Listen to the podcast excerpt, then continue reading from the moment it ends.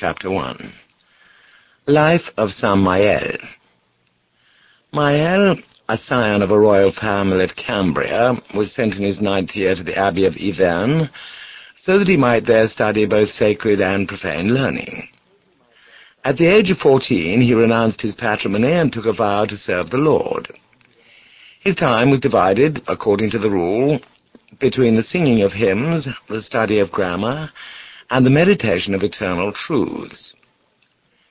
A celestial perfume soon disclosed the virtues of the monk throughout the cloister,